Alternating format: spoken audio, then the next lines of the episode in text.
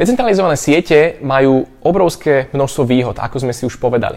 Ale je to istý typ nevýhody, ktorú decentralizované siete majú.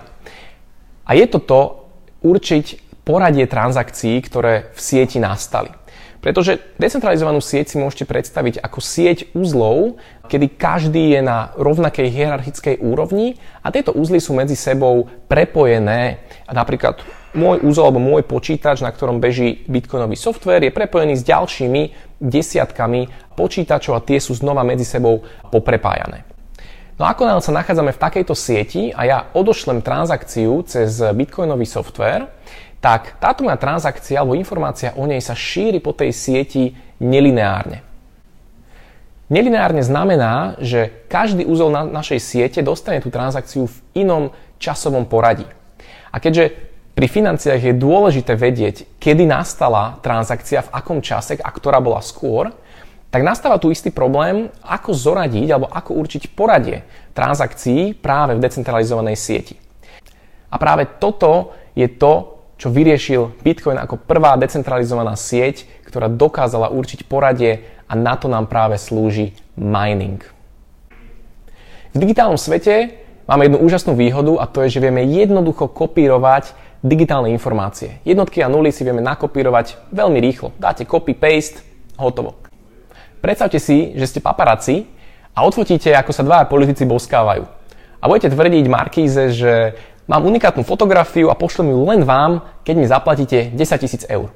Lenže ako môže Markíza overiť, že ona je tá jediná, ktorá dostane takúto fotografiu a že ju nepošlete do inej konkurenčnej televízie? Je to ťažké urobiť, pretože vy veľmi jednoducho viete nakopírovať tieto informácie. A toto isté platí aj pri digitálnych peniazoch. Ako náhle máme Bitcoin, ktorý je čisto virtuálny, nemá fyzickú podobu, tak musíme nejakým spôsobom vyriešiť to, aby sa nedal nakopírovať. Aby sa nedal urobiť copy-paste, aby sme nemohli vytvoriť veľké množstvo tzv. Falošných Bitcoinov. Toto sa nazýva tzv. Double spending problém, alebo minutie jedného bitcoinu dvakrát, akoby nakopírovanie toho istého bitcoinu a poslanie na dve rôzne adresy. Keby takéto niečo sa dalo, tak celá bitcoinová sieť by nemala zmysel. Ale Bitcoin vyriešil tento spôsob. Predstavte si, že máte jeden bitcoin a rozhodli ste sa ho utratiť v pizzerii, kúpiť si zaň pizzu. A túto informáciu o tejto transakcii, že posielate svoj bitcoin do pizzerie, pošlete uzlu, na ktorý je váš bitcoinový klient pripojený. Tento uzol overí, že táto transakcia je validná, že ešte bitcoin nebol minutý, dá si tam akoby imaginárnu fajku a posiela túto transakciu ďalej ďalšiemu uzlu, na ktorý je pripojený tento uzol. Takýmto spôsobom sa transakcia šíri a všetky uzly zisťujú alebo dostávajú informáciu, že vy posielate tento bitcoin do pizzerie.